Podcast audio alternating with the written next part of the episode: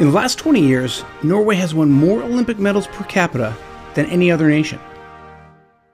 Take away the Summer Games and in Winter Olympics alone, Norway produces one Winter Olympic medal for every one hundred seventy-eight thousand of its citizens, an average over twenty years. None of this feels surprising to anyone who follows Nordic skiing. But since the nineteen nineties, Norway has built the most efficient Olympic sports development model in the world, comfortably. It is the focus on sports programmers worldwide today. The United States is formidable in pure medal count, but in terms of human resource efficiency to win those medals, it's a long way from Norway's impressive system. Again, in the last twenty years, Norway has used about one hundred eighty thousand Norwegians to produce a single Winter Olympic medal, where it has taken the United States ten point seven million in Winter Olympics to do the same. An American has been a pivotal player in Norway's institutional understanding and documentation of its own training efficacy. It's hard to imagine an English language podcast on endurance sports existing without that American on it as a guest.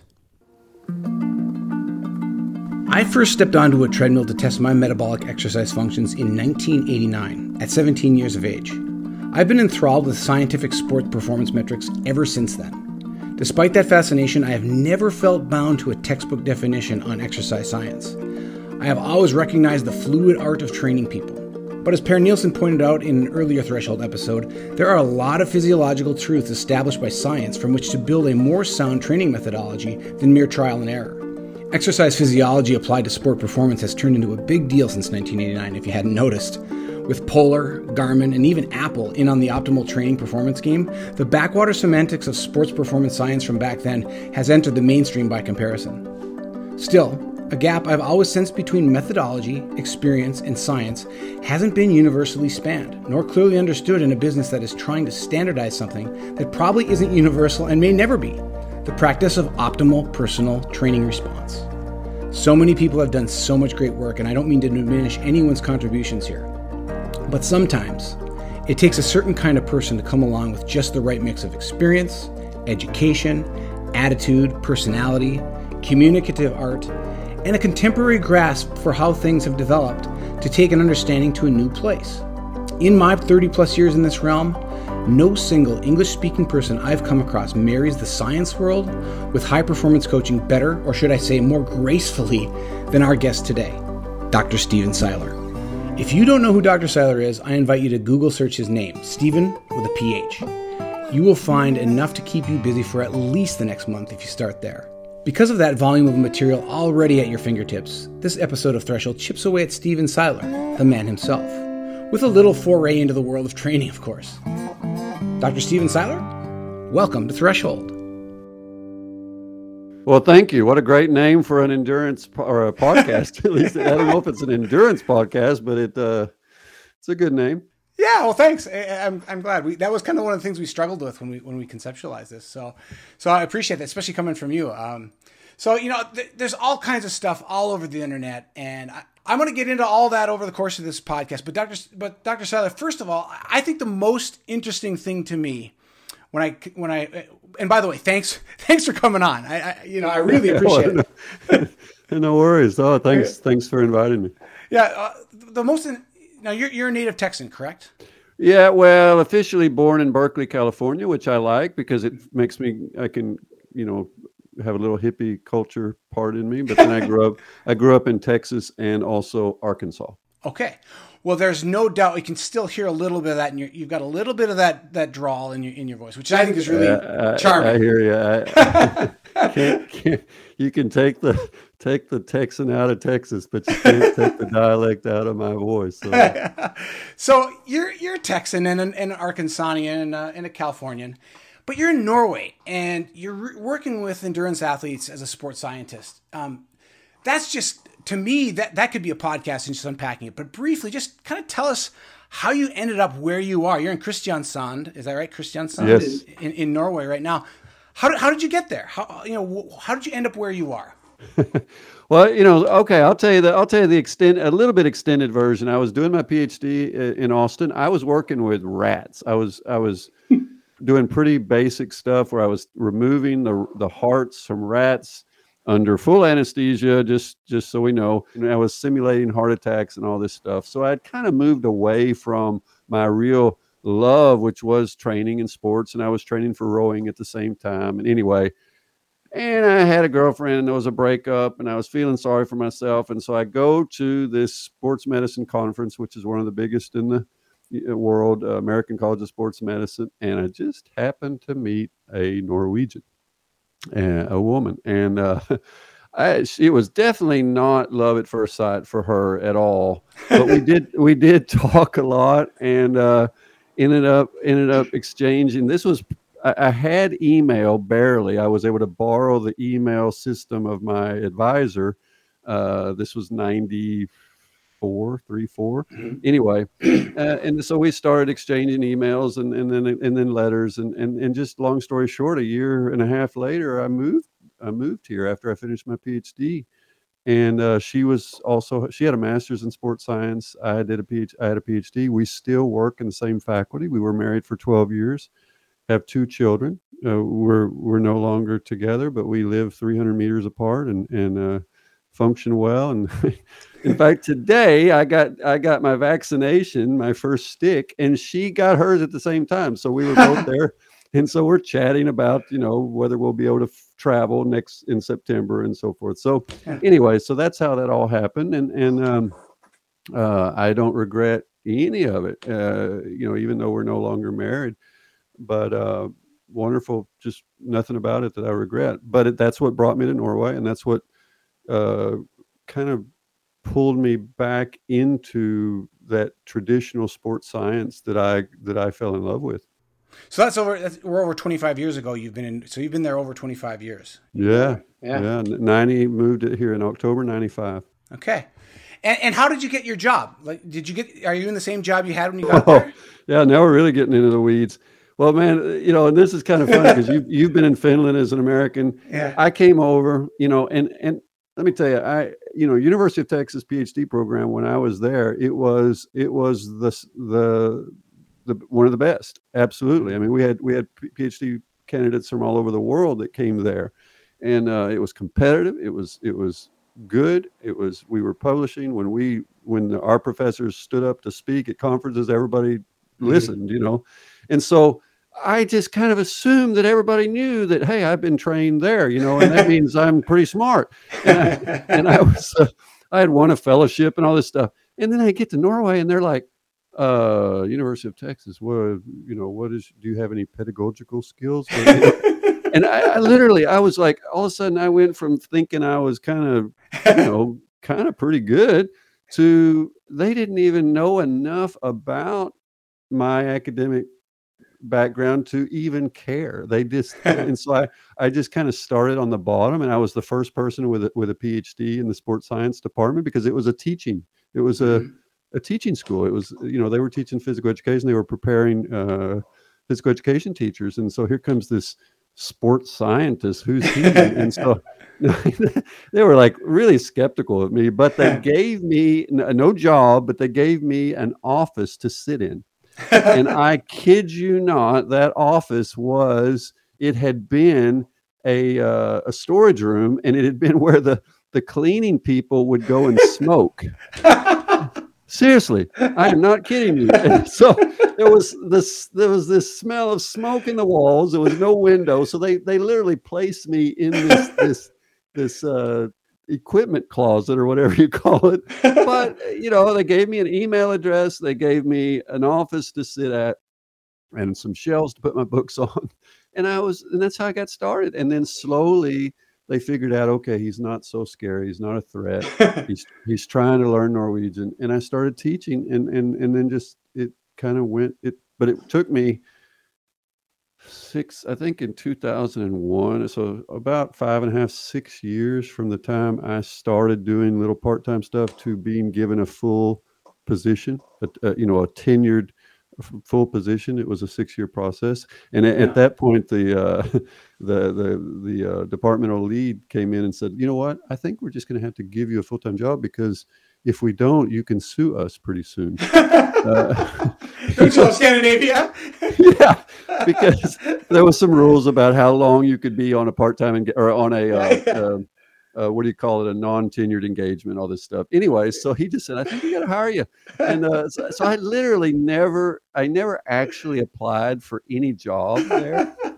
It's just kind of. It's funny.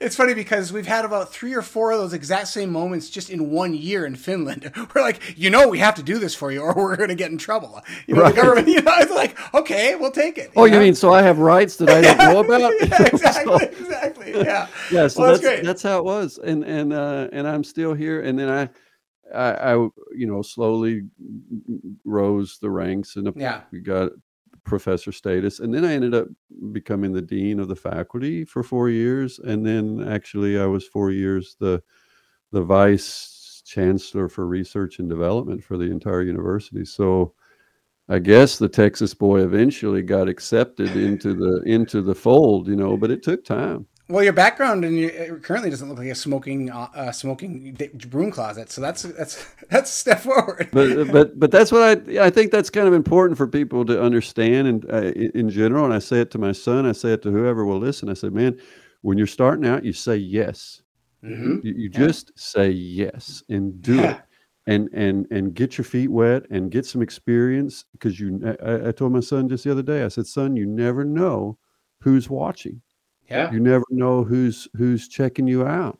And so you when you perform, you don't you don't close doors for yourself. So I guess that that was my attitude, was just I, I can even remember thinking when I moved to Norway, I said, Don't don't jaywalk, don't do anything stupid, you know. So because I had so much respect for the reality that I was the foreigner now. Right. Yeah. And, and I had to I had to show great respect for their traditions, their culture, mm-hmm. and, and and play by their rules.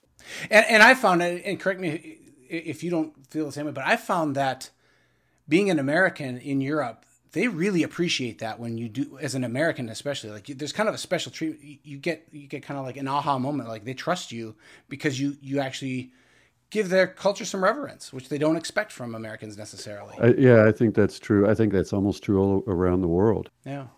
Well, this is great because you set up the, the broom closet, uh, it's, you know, to where you are now really sets up a great segue, because my next question was, uh, you know, how has being in Norway specifically shaped both your life in general and specifically as it pertains to your career?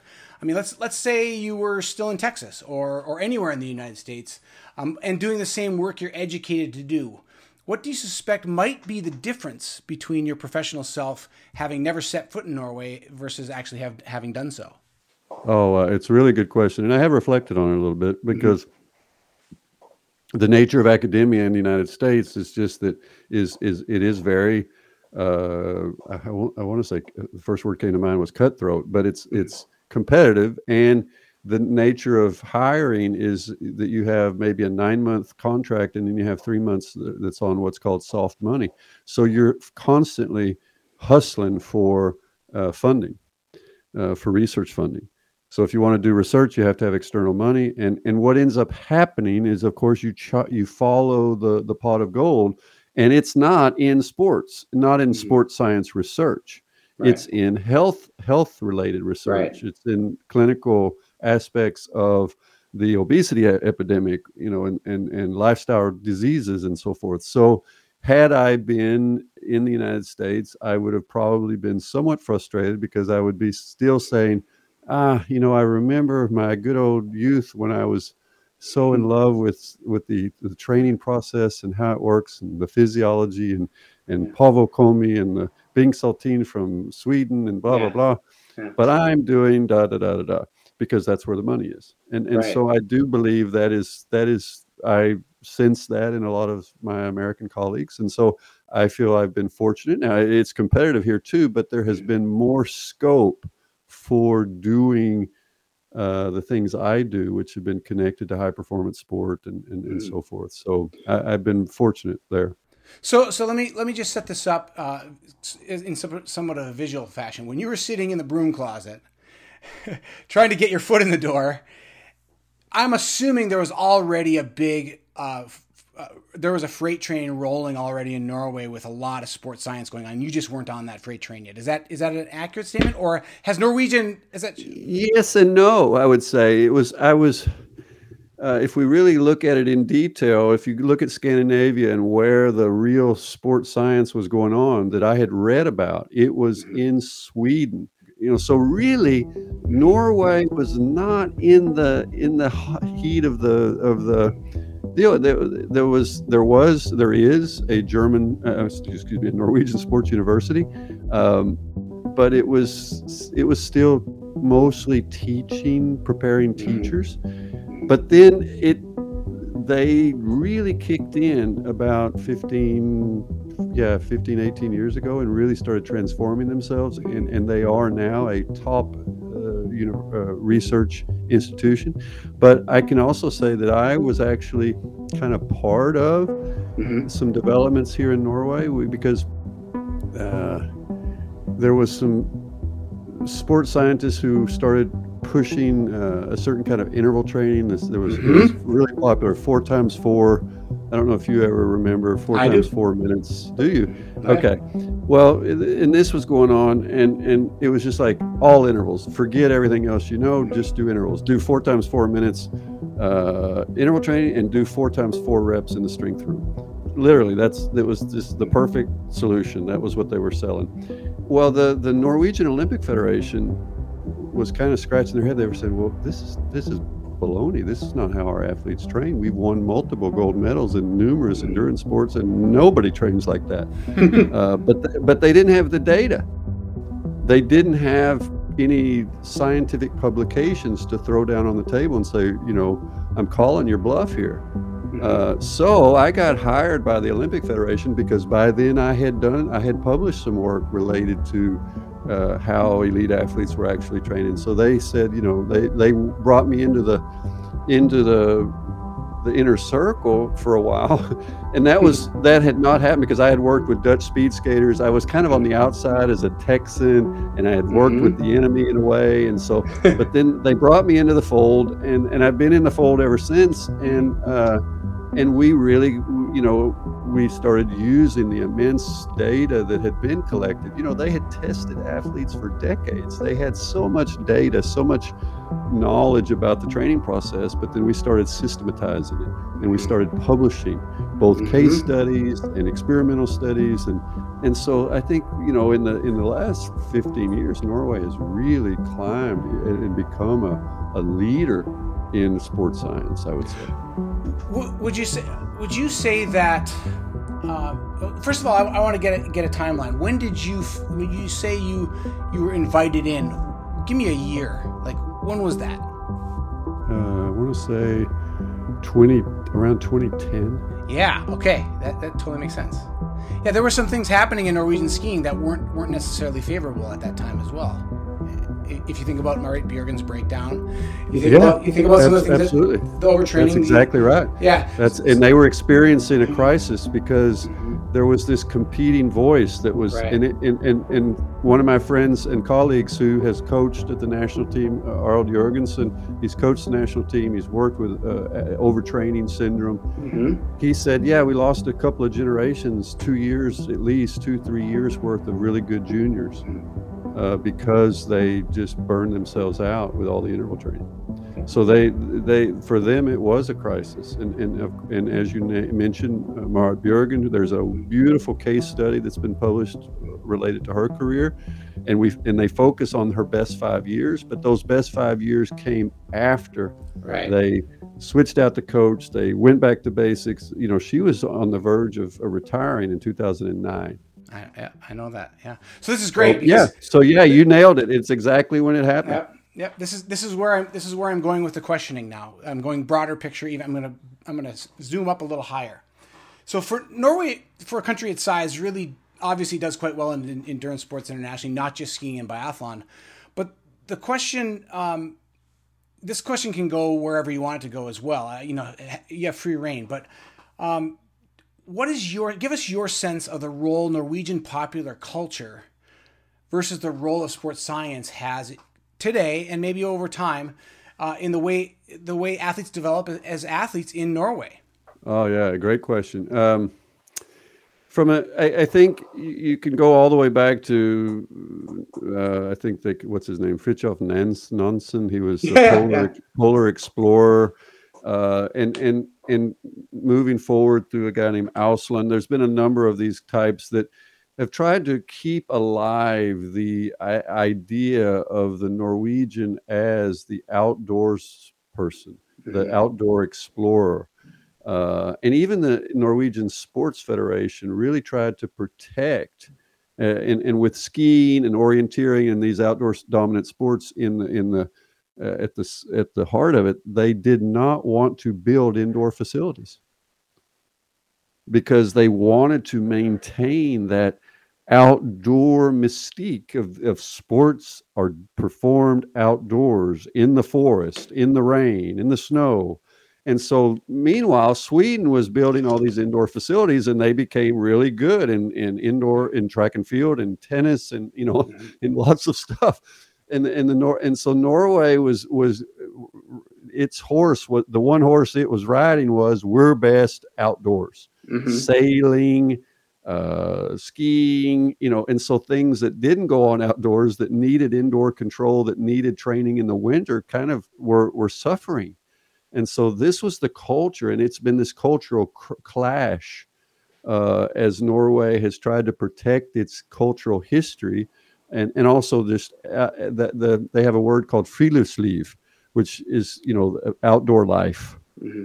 uh, I guess would loosely translated uh, outdoor. And, and so that's the roots of it. That's the one. And the other aspect of it is, of course, a tremendous uh, egalitarianism, a a culture of inclusion, or or or let's just say there's a thing down here where I live called Janteloven. Which the and, and it is a rule that says don't stick your head too far up, don't, don't you know, don't be too good. Yeah, yeah. And and so and and sports became this one this kind of free area where you could actually it was okay to win a gold medal. It was okay to be really good. Mm-hmm. Uh, but along the way, when you're young, you were definitely there was no such thing as age group national teams. Right. Young, it was all about, and it is still all about sampling. About letting the kids do the sports they want to do, uh, not keeping a, a competitive table officially until they're like thirteen years old. Uh, you know, just a lot of things that in, in the United States, it's gone bananas, you know, with, with, with age group traveling oh, teams and all yeah, kinds of stuff. Yeah. And don't rankings be, at eight years old and that. Don't well, that's get started. Just, yeah. So, but that's just not allowed here. Yeah, yeah. And, and, and it's not part of the, you know, I'm not saying the kids don't keep score, but they do the the the governing bodies do the best they can to say, look, you know, we want our kids to try lots of sports, to have lots of fun. And yes, uh, ultimately, if the talent's there, they will start to specialize, but they do it later. It's yeah. more of a late specialization approach. And, and, and, you know, and we found out that, yeah, it, it works, at least with, with rare exceptions like gymnastics. You know, you pretty much have to specialize really early if you're going to be a gymnast, but you do not have to specialize really early if you want to win a gold medal in cross-country skiing, rowing, distance running, mm-hmm. uh, cycling. We, we've demonstrated, we've seen it time after time. In fact, it's it seems to be an advantage to have a broad platform of motor skills. It's particularly cross-country skiing is a technically demanding sport. It helps to be able to use your body. It helps to be able to have good coordinative coordinative skills. So. Anyway, that those are a couple of the issues that I've seen in the Norwegian culture that still are thriving and and I think do help to explain, you know, if you're going to be a great athlete, if you you got to enjoy what you're doing, mm-hmm. I think. Yeah. You need to enjoy yeah. the process. And I think that's been a big focus for Norwegian sports is that the process is important. You need to enjoy, you need to find satisfaction in the process.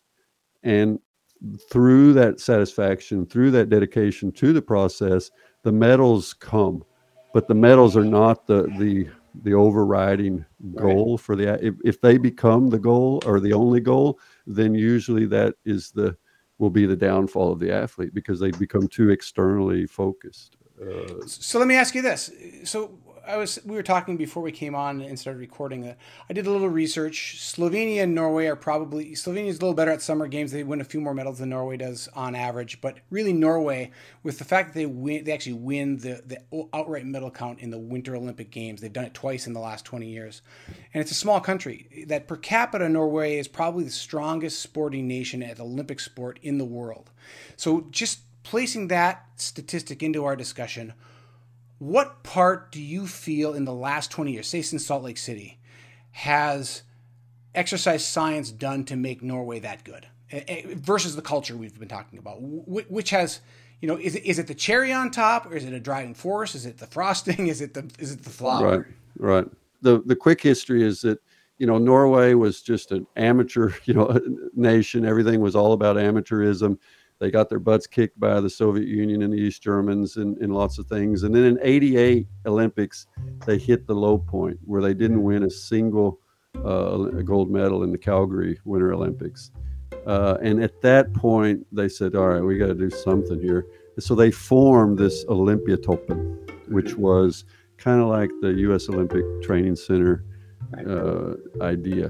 And the fundamental idea around Olympiatoppen was, let's bring together the expertise from different sports, like rowing, where they had won medals, like cross-country skiing, or, you know, wrestling or whatever, handball. And they wanted to get them around one table, and they wanted to bring the athletes together, so they had a central training facility. And and I think they also, the other thing about it is the, the best spent money when it comes to winning medals is just make it so the, so the athlete doesn't have to work full time. So they developed some stipend uh, solutions. I mean, definitely Norwegian athletes are probably among the poorest in the in the in the world, when, or in the in Europe, let's say it that way. And then some of the sports, they be, you know, they like the alpine guys, they can become rich because they, you know, they start selling watches and mm-hmm. sunglasses and stuff like that when they're when they're really good. But uh, Olympiatoppen emerged, and then, of course, sports science started rallying around it, started trying to systemize the, you know, as I was speaking about, the, the knowledge about the training process. And today, the, the basic vision of Olympiatoppen, the number one motto is, is best at the training process. That's great. Yeah, so it's just yeah, the, yeah. the base, the basics, doing the basics, the, the everyday grind, being being as absolutely the best in the world, or the best they can be at every detail of the everyday grind that leads to these gold medal uh, performances. These are these are great insights. This is exactly what what I was searching for in, in having you on as a guest. I think this is really uh, is really compelling stuff and, and perspective for English speaking audiences. Um, so let's. You're really well known for, we'll call it the geeky methodology stuff. And, and, and, and I want to get into that. I, I didn't want that to overpower this, this conversation, because I can fall into that and ask those same questions. And, and, and I, and I, and maybe I will at some time in the future ask you on again, but let's talk a little bit. I think that if I had to characterize what I see you doing, it's that you are kind of becoming the spokesperson for polarized training methods in endurance sport. If not, you know, you know, You know, is that, is that a fairly accurate thing to say? Well, I, yeah, I don't like that, because I, I I don't want to characterize myself as as pitching anything. Uh, right, I right. do, you know, this. Po- I use the term polarized training to describe something I saw fifteen years ago in early publications. It's also been called eighty twenty training. I do think it still reasonably well describes what we see as some general characteristics. Can, can I back? Can I back you up just a second? Just, just for everybody, just briefly explain in, in, in a short sentence. Just explain what polarized training is. I think that's a good. That's a good. Well, we we'll just keep on. yeah. Well, we just re, we saw, we documented, we quantified that. Uh, you know, most of more than eight, seventy-five, eighty percent of the training that these athletes were doing was what you would call low intensity, below the threshold, talking pace, green zone, you can name it different ways, blood, low blood lactate. They were not going out every day and training hard, you know, not at their threshold or above. They weren't, it wasn't a no pain, no gain mentality, because no pain, no gain was not sustainable. Right. And that's what we were seeing was, oh, heck yeah. They, they were doing some legendary workouts, but they were also doing workouts that my colleague said, yeah, I was able to run with, with Bjørn Dæhlie for three hours in the forest, mm-hmm. you know, and, I, and, and he was a decent, well-trained guy, but he was a, not a, an Olympic gold medalist by any stretch. But when D- Bjørn Dæhlie was running easy, he was running easy. Mm-hmm. And then when he did hill intervals, well, good grief, you better just get out of the way because it's going to be scary. And and but that was this idea that they did they they did not let everything fall into this middle intensity zone, this black hole as I described it. And, and that's what I saw and what I was being told. And you know, I even observed a, a, an active a, a cross-country skier, a female. She, her sister was a silver medalist herself in the Olympics. And this this woman, I've told this story, she's running, jogging in front of me. I knew that we had done a V O two max test on her. We knew, I knew her V O two max was like sixty-seven milliliters per kilogram, which is very good for a female athlete. And she gets to the bottom of a steep hill that she's jogging, and she starts walking up the damn hill. And uh, and I, you know, sorry the, the French, but it was very surprising to me because I, I would have never done that. I leaned into every hill, you know, even though I suck. But but she. She did not. She walked up that hill, and then when she got to the top, she started jogging again. And, and I was I was perplexed. I was like, well, what's what's up? What's up with this? But then, of course, we came, I came to understand. Well, you know, she had a purpose. She was it was a low intensity day. She was keeping disciplined about that intensity. And then who knows what she did the next day? Probably I could have not even had a chance to keep up with her. So so that's this was what was come emerging, and that's what today is still called polarized training. You know, and we quantified it, and we saw that it wasn't just in Norway; it was in Kenya, it was in in, in uh, German cyclists, it was in in you know just different groups that I cooperated right. with. So yeah. uh, it was it, it was this kind of this universal self-organizational property that was emerging mm-hmm. as athletes were trying to move from good to great.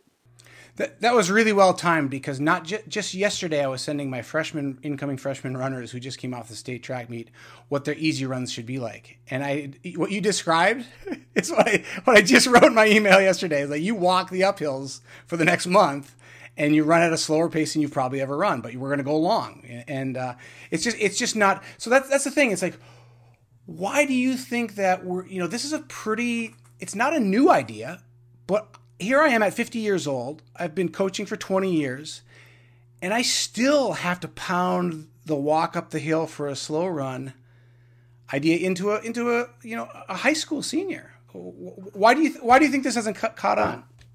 Um, yeah, it's part culture. I do believe there is this no gain, no pain, no gain mentality in the United States. You know, I, I did a, a TED talk on this one time, and uh, it's it's part.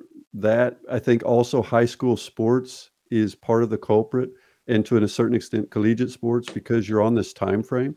You, mm-hmm. the, the clock is ticking right. as soon as you start this program, uh, right. both as in high school and college. And so there's this feeling that I, I got to produce, I got to do well. I, I should actually be, I should be on the radar all this, at least by the time I'm a sophomore, and I need to be contesting for a national champion or a state championship by the time I'm a junior. Or else I'm really not in the running for a scholarship. So, you know, there's this, everything's accelerated. And then they get to college and it's the same thing. And they're going to do, if they're a track and field athlete, they're going to do a cross-country skiing, an indoor season, an outdoor season. And so they're just working their butts off the whole time. And so I do think that's part of it. And, and when I came to Norway, one of the big differences is we don't have school sports. Mm-hmm. So there are no, there is no time frame like that. And so it's it's kind of a different mentality. And in fact, for a long time, the, the Norwegian mentality has been that, well, we're not really that interested in junior national, junior world championships, because if they peak as juniors, if they're really, really good as juniors, the chances are they're not going to take, they're, we're not going to be able to squeeze out the next five percent that is the difference between a junior champion and a senior champion, because that five percent takes time usually. Right, and right. It takes a lot of dedication, and it will almost always be met with a certain degree of, of, of unexpected failure, because mm-hmm. they will have never lost. And then they, they get to the senior national level, and all of a sudden they're getting their butts kicked, whether they're cyclists or skiers or speed skaters, and they've got to, they've got to pay the dues, you know? Uh, so there's a, it's a slower time frame mentally to reaching peak performance. Now, now I think that's changed a bit. We've got skiers at twenty-one that are winning gold medals in the Olympics. So they are able to perform younger, but that mentality is still here. And that is that, um, uh, get the process, make sure it's sustainable, make sure that the athletes enjoy that, because if they don't, they will not be able to they will not be able to keep increasing the training loads to the levels that are necessary. And, and, and to be clear, this is not a new thing. This is this is this is entrenched in Norwegian training. My my brother went in in two thousand one went to the uh, Torsby ski gymnasium in Sweden, a- and Jelø came over and trained with them from Norway. And and the the Swedish kids kicked the butts day in and day out of those Norwegian kids from Jelø. Uh, they didn't win any of the time trials, and in that group from Jelø was Emil Heglelvensen Svensson. Nobody, no, nobody knew who he was yet. He ended up, time yeah. So so these are things that I've seen. I mean, and even just the difference between Sweden and Norway. There's there's a difference there. There's a long. I, so the, the the question I have for you then is, how do you, if if you talk to a high school coach in the United States, who, uh, what would you what would you tell them to convince them that this is the way to go? Well, we've just seen so many results that it, it, it is possible to do well as a junior. But I think fundamentally, what the American coaches maybe just do not understand is the yin and yang of training, the the the aspect of balancing these different stressors and and recovery and giving the athlete. I can still remember as an as a, a high school athlete, man, I was stressed every damn day because every every day was intervals. Yeah. Every day I was a four hundred meter guy, you know, I was a long sprinter, but it, it was just like pain every day. And so, you know, how high is my lactate going to be today? Will I literally will I puke on the bus going home? Because I did several times, and I ended up with my own seat. They just said, well, don't get near him. He throws up, you know? And so, that, but that was, it, it was just, well, that's not very sustainable. I mean, it's, you don't want to fear training every day.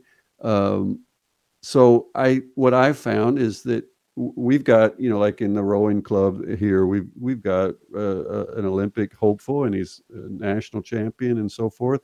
And he's just an, he's got a scholarship to Yale now, and uh, and he does a lot of this lay, easy training, but then he does the hard. It's it's sustainable and it's working. He's you yeah. know he's he's rowing a five fifty-two or something in two thousand meters, which if you know rowing, he's you know for a high school kid that's pretty damn good. Yeah, yeah. And uh, but but you wouldn't know it because most days when he's on the water, he's just like whoosh. You know, just building the building the basic motor, you know, and and and uh, and laughing with the guys and and and enjoying and and you know what I'm saying. So it's it's I don't know. I I I use the word sustainability a lot these days because we forget that particularly junior athletes, you know, they're dealing with puberty, they're dealing with the stresses of of being sixteen, seventeen, eighteen, of boyfriends, girlfriends. It just all this stuff. So it's not just the stress of training. It's all this academic expectations, expectations from their parents, their peers. And so I do think that sometimes it becomes a big overload, and, and coaches could benefit from understanding that and creating more, what should I say, this a flow. My daughter uses the word flow. Yeah. Uh, she says, you know, when my training is, when I've got the right balance between the easy runs and the hard runs and that, she says, I I, I go into a flow state. Mm-hmm. And I thought, yeah, I think that's a good word, you know, and, and trying to help our athletes find flow yeah. uh, in their in their training experience, that that every day is not a is not the purpose of every day is not to see how deep you can dig. Uh, because if you do that, you won't be able to dig very deep. In the end, you'll, you, yeah. every hole will become a bit too shallow, you know, so that's, that's what happens, you know, but if you really want to dig deep, then some days you don't dig very deep right. at all. Yeah. Well, yeah. Well, it's, so, um, I want to switch the gears just to just switch the topic a little bit. We've talked a lot about of kind of kind of some long-term topics. Maybe they haven't taken hold just about everywhere yet, but they're they're they're old school things that have happened for decades in, in especially in Norway. I'll just use Norway as the backdrop. So so keeping Norway as the backdrop, if you look at the last ten to twenty years, what uh, what have been some groundbreaking things as far as tools, whether it be technology, And and maybe even training methodology that you think weren't maybe as prevalent back in two thousand, the year two thousand? Well, yeah, the, the digital digital technologies, you know, just we've moved a lot of the measurements that were the province of the laboratory. They're in the field now. You know, heart rate was one of the early ones, but now we, you know, we're, it's easy to measure blood lactate, to measure heart rate, to measure power and pace pretty accurately. Mm-hmm. It's still a challenge in cross-country skiing, of course, you know, you because you've got, you, you can't really measure power right. in skiing like you can in cycling and maybe even in running now with the stride and so forth. Right. But in general, we have, I talk about this trinity of, of training monitoring that you need. Ideally, we would like to be able to measure the external load. We would like to be able to measure and, and, and then put it up against the, the so-called internal load. Mm-hmm. Now, the internal load is the actual cost of, of performing that external load, right. whether it's, you know, three hundred watts or whatever, or a given speed on flat terrain and in skiing. And then we can measure that internally in a physiological manner, which is, you know, heart rate, blood lactate, heart rate variability. There's a number of different tools right, that are right, at our disposal right. now. And we can measure it uh, psychometrically, meaning just asking, how's this feel?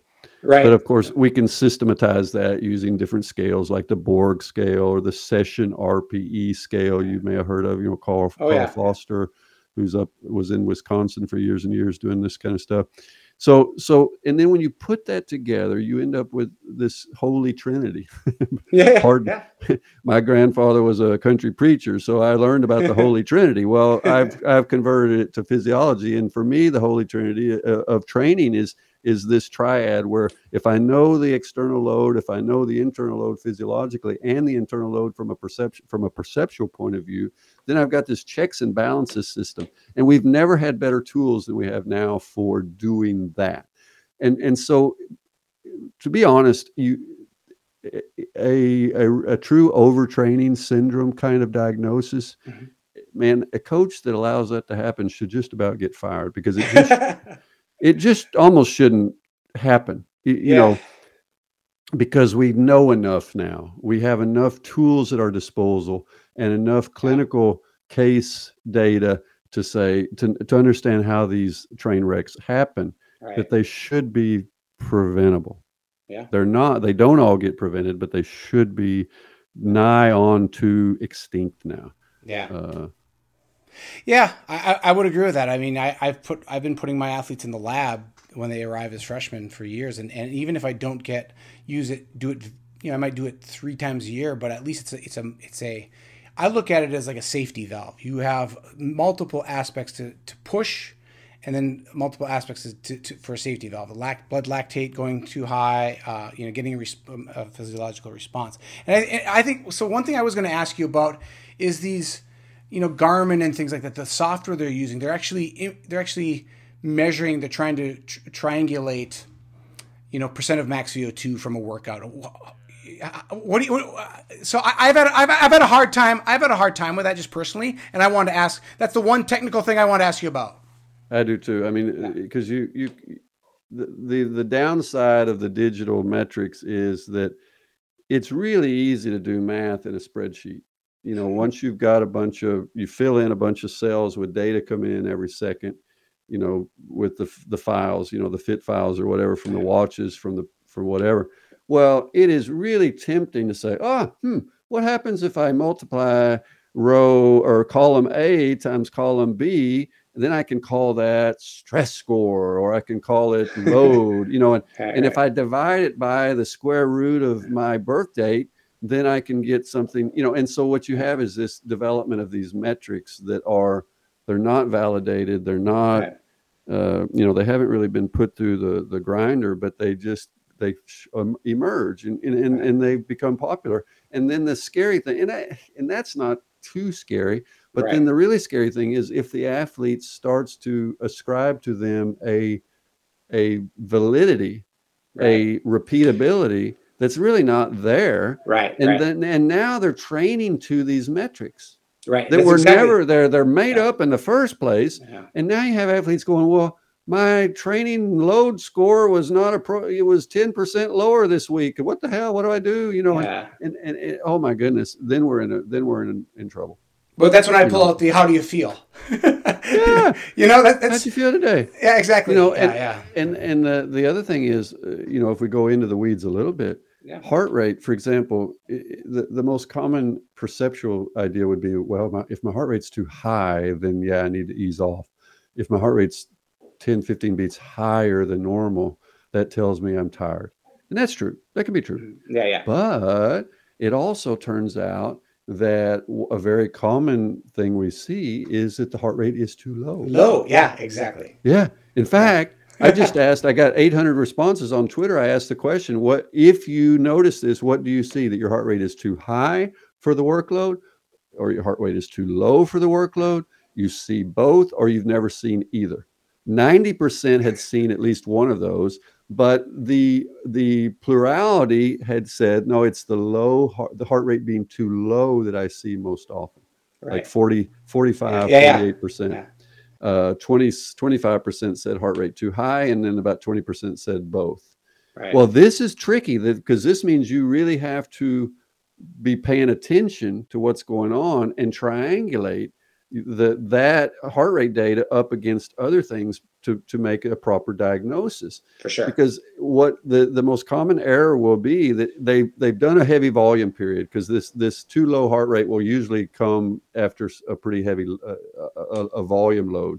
And then heart rate's a bit too low, but at submaximal intensities, that doesn't feel too bad. And, and it, and then, but what do they do? They say, well, my heart rate's low, I guess I can push harder.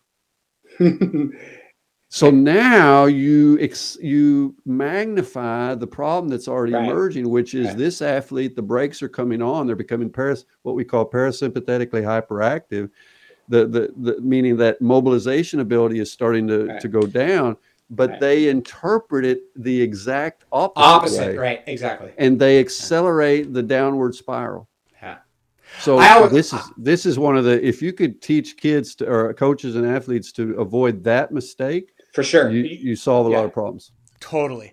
Uh, you know, I think of I, I I always like the low heart, low resting heart rate with a really with a maximal effort you can get to your top of your zone. Exactly. Those, those two things are ready. You're ready for a great performance. You're on. That's what I tell. I used to tell the speed skaters when I worked with them. I said, look, what we're trying to create, we're trying to maximize your the spread between right. your, exactly. your lactate and heart rate yeah. when you are just really just coast, just gliding easy, and then can you produce maximum heart rate, maximum blood lactate? Can you mobilize right. everything? And that that ga- that that spread is what we want to see, and that's how we right. know you're ready to perform. But off, and the opposite is also true, that when both are, one's going down and the other's coming up, it, yeah. people can't see my hands right now, but I am trying to show them on the radio here what, what's going on. but but but we're we're we're we're narrowing the scope when they become over over uh, or. overreached, uh, stagnant, or whatever, we we kind of we we narrow the scope of their mobilization ability,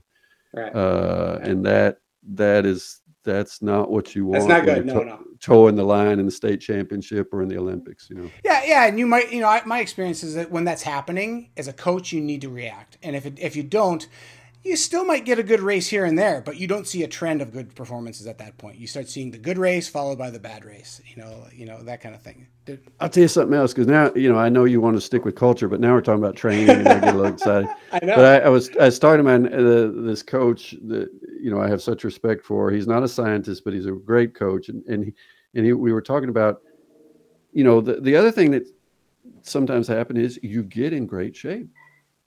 You you've got an athlete as a coach, and they say, you know, I'm on right now. I am in great shape, but there's three weeks until the next the big competition, or right. four weeks. Oh, how do I hold this? Because now, you know, you am, am I too fit? Am I in great shape too early? What do I do? You know, and so we were talking about that, and he, the thing you do not do that athletes will be tempted to is they will be tempted to eat that cake that they have made. Totally. They will say, oh, I'm in great shape. I got to go harder. I, I got I'm yeah. going to squeeze out a few more percent. Yeah. I'm going to do a bit more interval training. I'm going to peak a little higher. And they start, in Norwegian, they call yeah. it eating, eating, eating the cake. It, totally, totally. And then the yeah. three weeks come by, and they're no longer, they've left that peak on the, out in the woods somewhere. And, and and when you're when you're coaching, you can see that in their eyes on a good workout day, and that's when you got to put on the brakes. You got to be like, you got to grab them by the shoulders and look them in the eye and say, "You are done today." Yeah, that's right. And so you purposefully back down. You try to you try to hold back. You try to give them you you know like he would talk about you you you you narrow the paw the the the rest intervals to keep their intensity lower. You know, you do different right. things to, to make it just more aerobic so that they right. cannot go really into that fifth gear too much right. because right. then they're eating that cake, and that's what we don't want to do. Right. And you keep the easy workouts easy. But that was the big thing. He says, when he talked with all the different athletes and they tried to kind of get a consensus about how do we hold form when we're in great shape. And that's what the athletes were saying as well. You don't get greedy, and you yeah. don't try to, you don't try to do more. You don't try to intensify. You you you almost do the opposite, but you really you you what should I say? You keep your cards close to your vest. You know, don't show your hand. You know, yeah, so throw it. You know, if if you want to just hang on to it, throw in a long, throw in a long, super easy run. Throw in a, you know, something like that. Just just, just throw that in there, and, and tire tire yourself out a little bit so that you can get to the next week. You know, yeah. That, but yeah. that's that was it was really a wonderful discussion I had with him, because it was like. Love it. Hard, you know, this this deep tacit knowledge about a, an aspect of training that, you know, we we don't capture in the laboratory. Yeah, this has been great. I love it. I know. I know. I don't want to take. I don't want to take your entire day here. I don't want to take more time. I, I know your time is valuable, but I, no, this I is love, my day off, so I, I uh, planned for this. Okay. Well, I love. I love these discussions. If you can't tell, I, I'm just. I'm on the edge of my seat. I loved having these discussions after twenty, twenty some plus years of coaching, and really. Um, you know, I, I think I'm very well aligned with where you are, and, and, and I've seen a lot of these same things with athletes I've coached. And, um, but, but so that, that you talked about your daughter, and this is kind of where I want to wrap things up. You know, I, I've worked with a bunch of physiologists. I was a national team athlete. I raced in the World Cup. I've, you know, worked with many different physiologists over the course of my career. I'm friends with a lot of them still. Um, but, uh, you know, I, I don't I don't want to offend any of the physiologists I know, but a lot of them never were coaches. They were physiologists first and foremost. They, we went to the lab. They helped us identify what was going on. They helped our coaches identify. You coach your own daughter. you're, you're, you're, you're, you're a lab physiologist, trained physiologist, exercise scientist, and you, you have moved into coaching. You've crossed over that line fairly comfortably.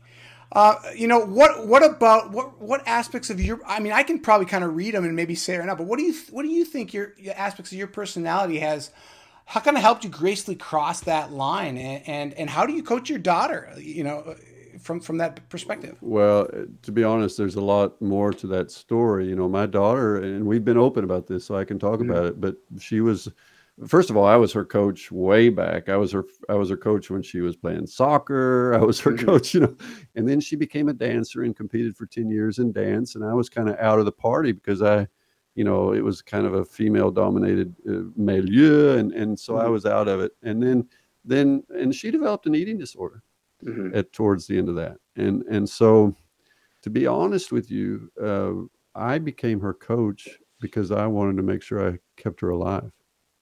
Yeah. Um, I'm just being, and she would, you know, she could handle that now, and she's yeah. been honest about it, but, but running was both her salvation because it was something she wanted to be able to do. And therefore she had to eat and everything to be able to run.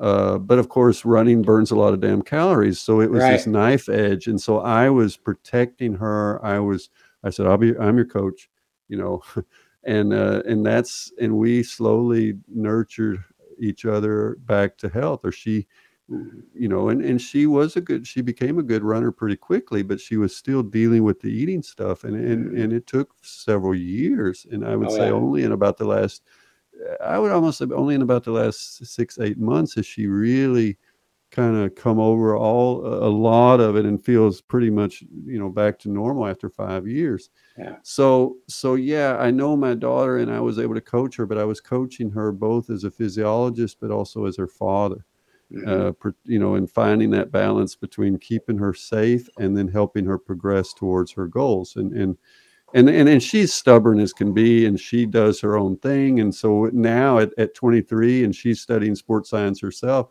now it's kind of more of a, you know, I'm the how should I put this? She's going to do what she's going to do. You know, she's going to, she, she is not a passive recipient of a coaching prescription. She right. is an active, actively involved in the process and, yeah, yeah. and the, the, the discourse around yeah. this. And so that's the relationship we have, is that she's a stubborn athlete with, with clear goals. And, mm-hmm. and so I have to, and she has to, she said, she said, you know, Papa, I've got to, Uh, to find out where my limits are, I have to cross them sometimes and then come back, you know, and yeah. so that's what she does, you know, and, mm-hmm. and, uh, she, she makes mistakes. And, and recently she tried to train like, uh, the Ingebrigtsens, if you, you know, the, the, I don't think, oh, yeah, oh, phenoms yeah. and three, three interval sessions a week. And we got to have you back. We got to have you back on. She several burned, topics. She burned herself out. She yeah, got yeah, hurt. Yeah. She got, she, she, and, and she, we've had to pretty much start from scratch. She yeah. she's, you know, but lesson learned, you know, and yeah. so so that's how it's how it is. And so I that coaching job is is part father, part physiologist, part, you know, coach. And so and that's why I tell people, look, there's I, I only coach one person, because I yeah. I I can't get into those weeds with too many people and at the same yeah. time do the job of trying to disseminate science on a broader level and do yeah. research and so forth. I have too much respect for the coaching process. Well, kudos to you. I, I think that, uh, I mean, that's for, for me as a college distance running coach, this has been a, a that's a, the disordered eating is, is my goal when I took the job five, six years ago as the running coach and as a ski coach as well, just coaching in general, is I don't, the eating disorder things have become so prevalent as part of the sporting culture.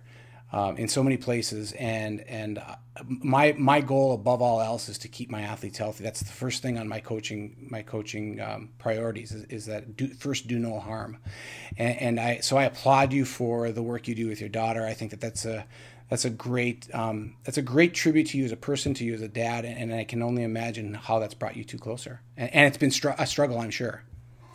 Yeah, but it's also, I think it's a, it's both a learning opportunity and a teaching opportunity. And I'm really proud of my daughter in that respect, that she says, well, you know, if I can help anybody else come through this better. Yeah. So that's why she's open about it and she's written about it. I think it's partly therapeutic as well. Yeah. But, uh, but I have learned a lot, and I just didn't understand this disease. I didn't, I couldn't understand yeah. it. I, my yeah. first thought was, get your act together, girl. What are you mm-hmm. doing? You know, and, and, and until you really understand right. how, how the brain is taken captive by this, um, right. this thought process, you know, it, it is, it is a, it's real, it is powerful, it is debilitating. And I would much rather deal with a knee injury or a, a hamstring oh. pull, you know, uh, it, it's just, that's easy money. Absolutely. I, I, I'm, I'm right there with you. I'm right there with so, you. So, so. But but, but, but what it hand, goes back to what you said is health first. Right. And I think right. that's that's part of the whole uh, eighty twenty or polarized training, everything it's about.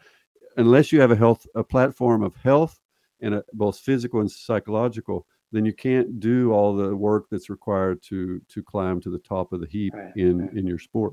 Yeah, yeah. Well, Doctor Steven Seiler, thank you so much. It's been a been a uh, absolutely uh, for me. It's been it's been an, an honor and a privilege to talk to you this afternoon, and uh, and I hope uh, I wish you well, and hope maybe we'll, we'll we'll connect down the line somewhere. Yeah, I'd love that. Thanks. In the individual endurance sports training realm, ego is thrown around almost as thickly as it is in academia. You combine these two realms and you'll have the environment anyone in my shoes has experienced over the last several decades. A contentious chat room full of holy grail secrets, trash-talking somebody else's methods, and general distrust.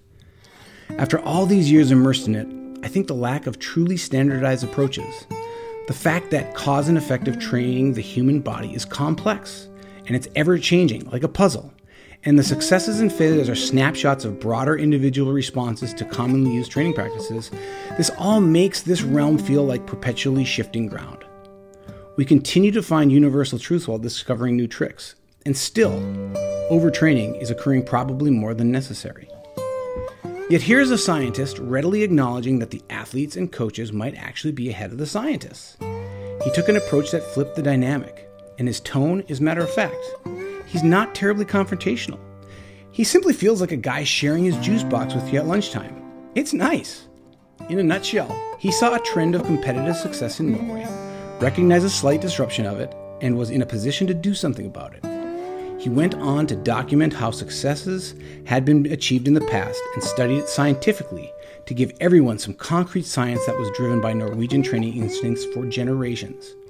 And it is still misunderstood widely enough, I think, because the centerpiece of what he has documented scientifically fights against the competitive urges that get people out the door to train to be better in the first place. I think he did this at a critical time for endurance sports and sports science. That's Threshold for this episode. Thanks to Doctor Steven Seiler for sharing himself with us, and thanks for listening.